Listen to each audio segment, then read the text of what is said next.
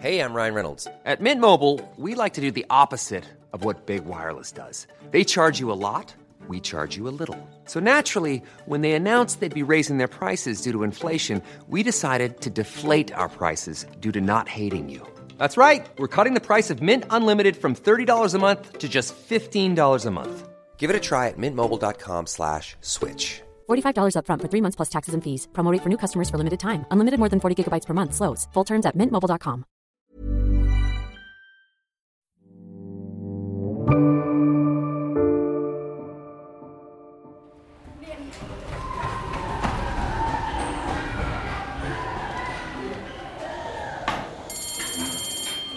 The ringing of bells across playgrounds, that shuffle of shoes down corridors and chalk scraping across blackboards.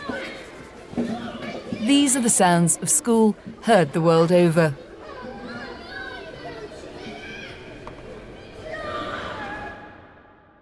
But covid nineteen brought silence to many classrooms. When the coronavirus first emerged, pausing lessons was a forgivable precaution. Question marks remained over how transmissible the virus was and how sick it could make teachers, children and their families. But disruptions lasted long after the answers became clear. Over two years, nearly one hundred fifty-three million children missed more than half of all in-person schooling. More than sixty million missed three quarters, according to UNESCO. Estimates from the McKinsey consultancy suggest that globally, school children are around eight months behind where they would have ordinarily been. Being locked out of the classroom has starved young brains.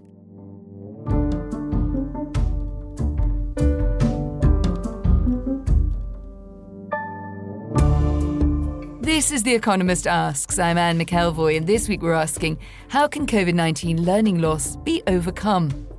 My guest is Jaime Saavedra. He's the Global Director of Education at the World Bank, the largest financier of education in the developing world. Mister Saavedra oversees a financing portfolio of twenty billion US dollars. An economist by training, he joined the bank in two thousand three and spent a decade working on poverty reduction. In twenty thirteen, he returned to his native Peru to serve as Education Minister.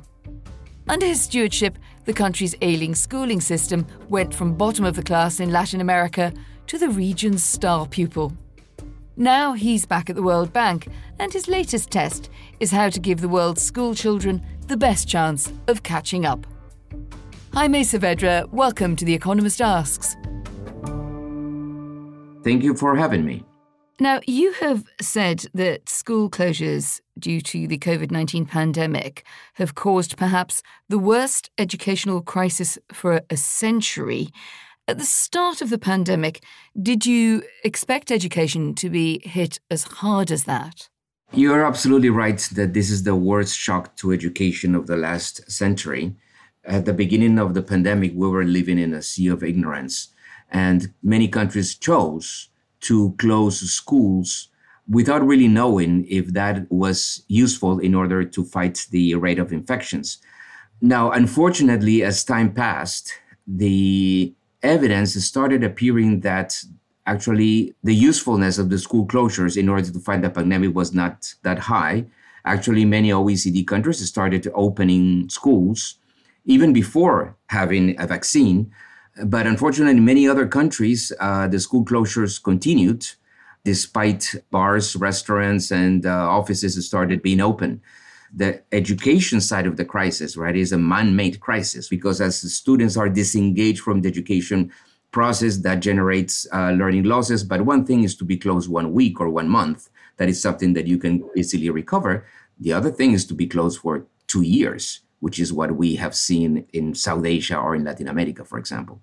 And how much do we know about the impact of the pandemic on children's levels of education and skills? So let me give you a couple of examples. In countries as different as Brazil and the United States, which are countries in which we were seeing some improvements in learning during the last decade, with the last measures, I mean, a few months ago, we see that learning has gone back to the levels of twenty twelve or twenty thirteen. So it's like in some countries, uh, this pandemic has wiped out ten years of progress.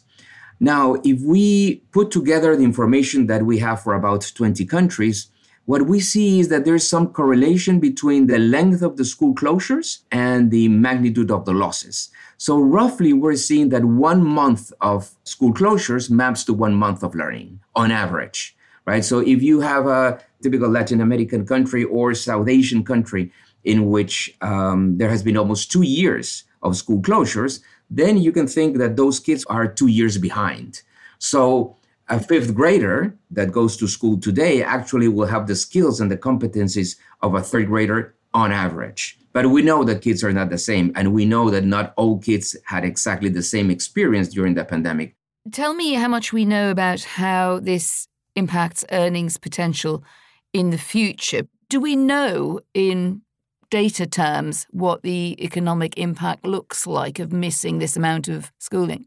The estimates have been changing. The last one that we have is that for low and middle income countries, this generation, not economies as a whole, but this generation might be losing about eleven trillion dollars in terms of future earnings. Or another way to put it, probably in simpler terms, is that unless we do something, a typical child or young person that, who has lost schooling because of this pandemic Uh, might have lower levels of productivity that can later map to a reduction in ten percent of their lifetime earnings. And that is a gigantic number for this generation. And in these calculations, we're not taking into account something that's going to be much more difficult to recover, which is the fact that early child education was wiped off the map during the pandemic. Of course, this is a worrying picture all around, but if you had to sort of focus on where you think the damage is greatest, are you saying that is in the younger demographic? The data that we have on learning today for some countries already show that kids in earlier grades are losing more than kids in higher grades.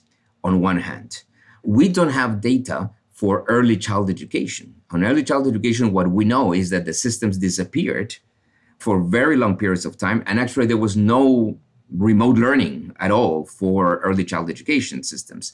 You might remember that we have been saying for a long time, starting with all the work that Jim Heckman did, I mean, Nobel Prize in two thousand eleven, about the very high social returns and private returns of early child education investments. Well, those investments disappeared completely.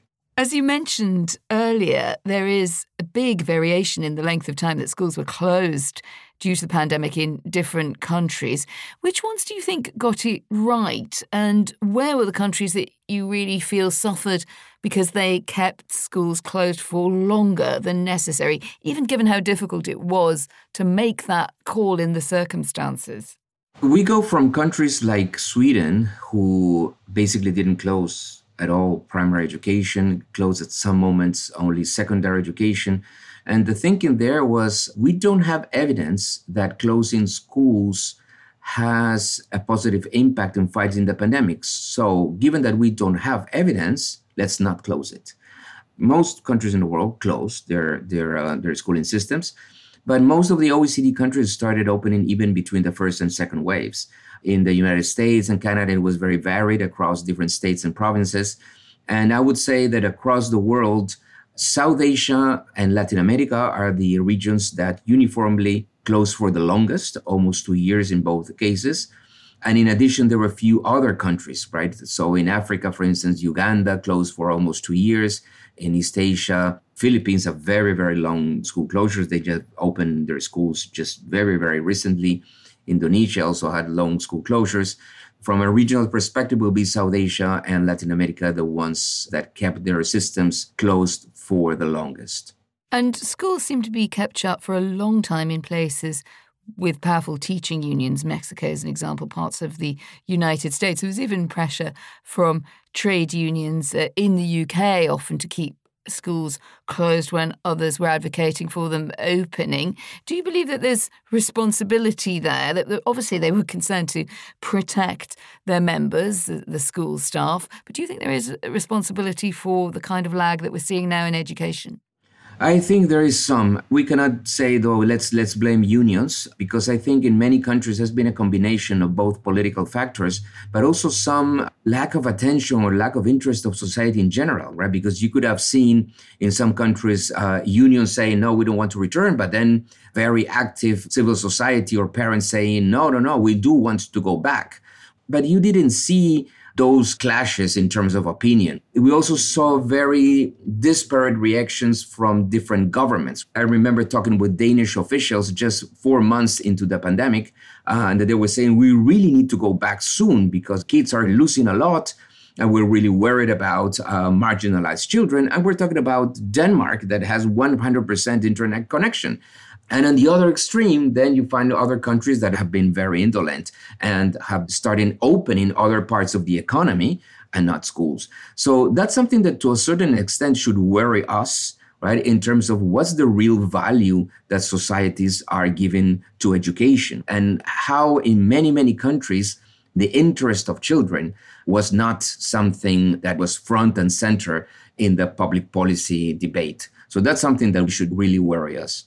I think it's a very interesting indicator of the view of education within national cultures, within politics and priorities. And we reported in The Economist that in some countries where schools have reopened, as, as you've just reflected, such as Mexico, by no means all children are back at their desks. Sometimes that can be legacy worries about COVID nineteen or COVID nineteen coming back. But it might also be that there's a sense that education is important, but not so important that you can't miss out on some of it.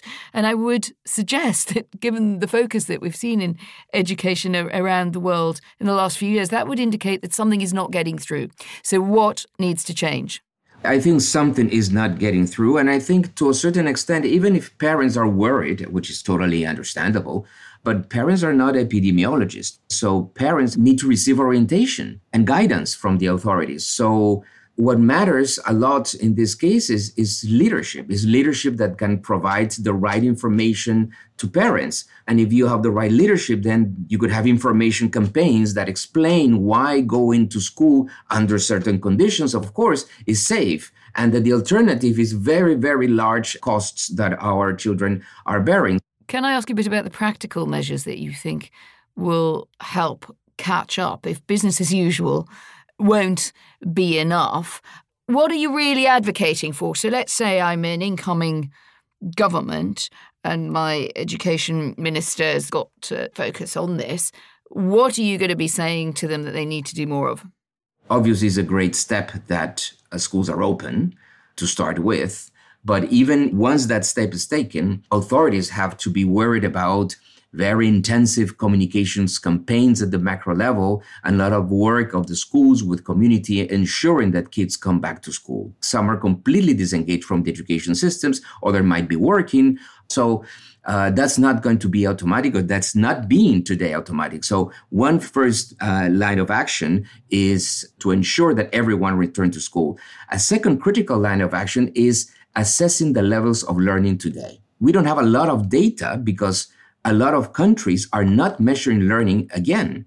Even middle-income countries who do have systems to measure learning, now they're postponing those measurements and they're flying totally blind. A key line of action is to assess where is learning in each country so that you can then design policies accordingly. A third thing is the need to prioritize within the curriculum. I mean, we need to be pragmatic. Right? You cannot cover all the uh, subjects that usually are in the curriculum. You need to be pragmatic, prioritize foundational skills, prioritize, at least in primary, literacy, numeracy, and socio-emotional skills. And then fourth, it's absolutely essential that we teach each student at the level that they need. You cannot say, I'm going to teach what the curriculum say. I need to teach at the level of a child. So teachers need support in order to confront a much more complicated classroom. All this depicts a very complex public policy challenge that it's difficult, but it's absolutely essential and it's urgent. And finally, many other countries are implementing extra tutoring, remedial education, bringing volunteers to support teachers. So there's a many of policies that countries can implement. So I think what you're saying is it's quite a mix of policies and perhaps reprioritizing to move on. But let's look at the funding for that, if you like, the financial plumbing of the education system, which is so important, particularly in the context we're discussing today. And the World Bank has shown via its recently collected data that around forty percent of low and lower middle income countries have cut expenditure on education with the onset of the, the pandemic by an average of thirteen point five percent. How can we persuade governments to restructure spending and boost it, especially at a time when there are so many other calls on public finances? Really, I find myself quite often going around the world, people telling me, oh, go and spend the money on healthcare, go and spend it on resilience, go and spend it on job support. And we're robbing Peter to pay Paul, and education seems to be whoever gets more robbed, whether it's Peter or Paul, but education does appear to be in that category. But education has been one of the robbed ones, right? Unfortunately, and it shouldn't. And it is true that governments are facing a very complex situation because you you have a, a jobs crisis, a health crisis, a food crisis, an energy crisis. I mean, you have a war in the middle. But unfortunately, it is absolutely essential to prioritize education because, right, that's one of your highest returns in terms of growth in the future and in the medium term. It is a tough job for the bank and other institutions, right, to have these complex dialogues that is needed with governments in terms of trying to persuade to increase the share of expenditures that goes to education.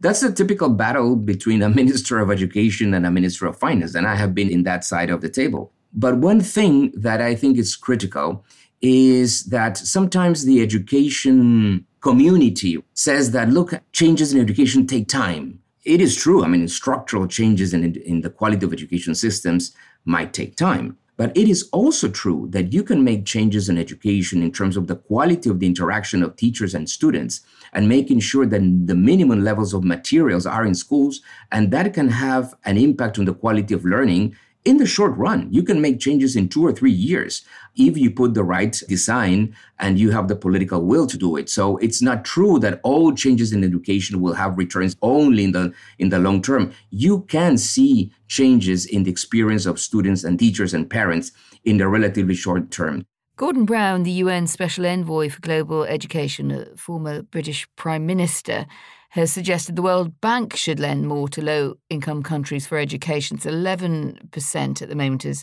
spent by the International Development Association on education. He's suggesting that the World Bank should spend fifteen percent. Couldn't the, the bank itself be using its resources in pursuit of the goals that you're outlining? So the bank has increased, actually, loans and grants to education uh, substantially during the last years. Actually, the last three years, we're averaging about five billion dollars of additional commitments to education yearly.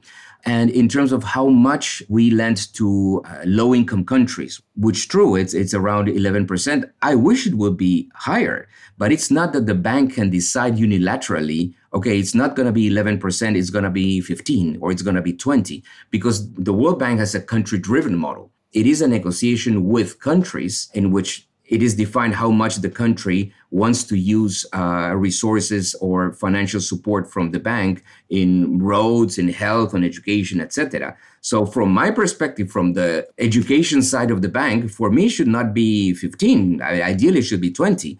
But it is a matter of having a discussion and persuading countries in order to do that. If I were to ask you if you think, with whatever means you're able to advocate for and you get some degree of success, can these losses be recovered? What would you say to me?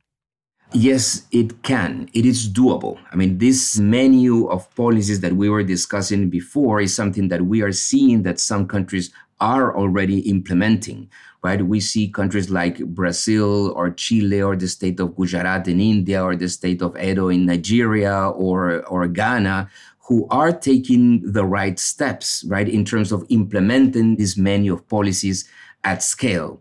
In some cases, requires some additional resources, but my sense is that the main binding constraint is political will, right? This is, all these policies are complex public policies, of course, but it's not something that is impossible to implement, but it really requires political will. And actually, I mean, this, this is not something that one could predict, right? It's something that we need to fight for. As I've said in other moments, I mean, we are in a battle against Uh, learning poverty, right? We are now waging a war against learning poverty. So that has to be the way countries see that. I mean, if we're not in uh, normal circumstances, we really need to mobilize the whole society in order to make sure that this generation have the right support and we can save this generation. Political will is obviously so important in any education push. You certainly had it when you were education minister, and very well received for the advances that you made between around twenty thirteen and twenty sixteen.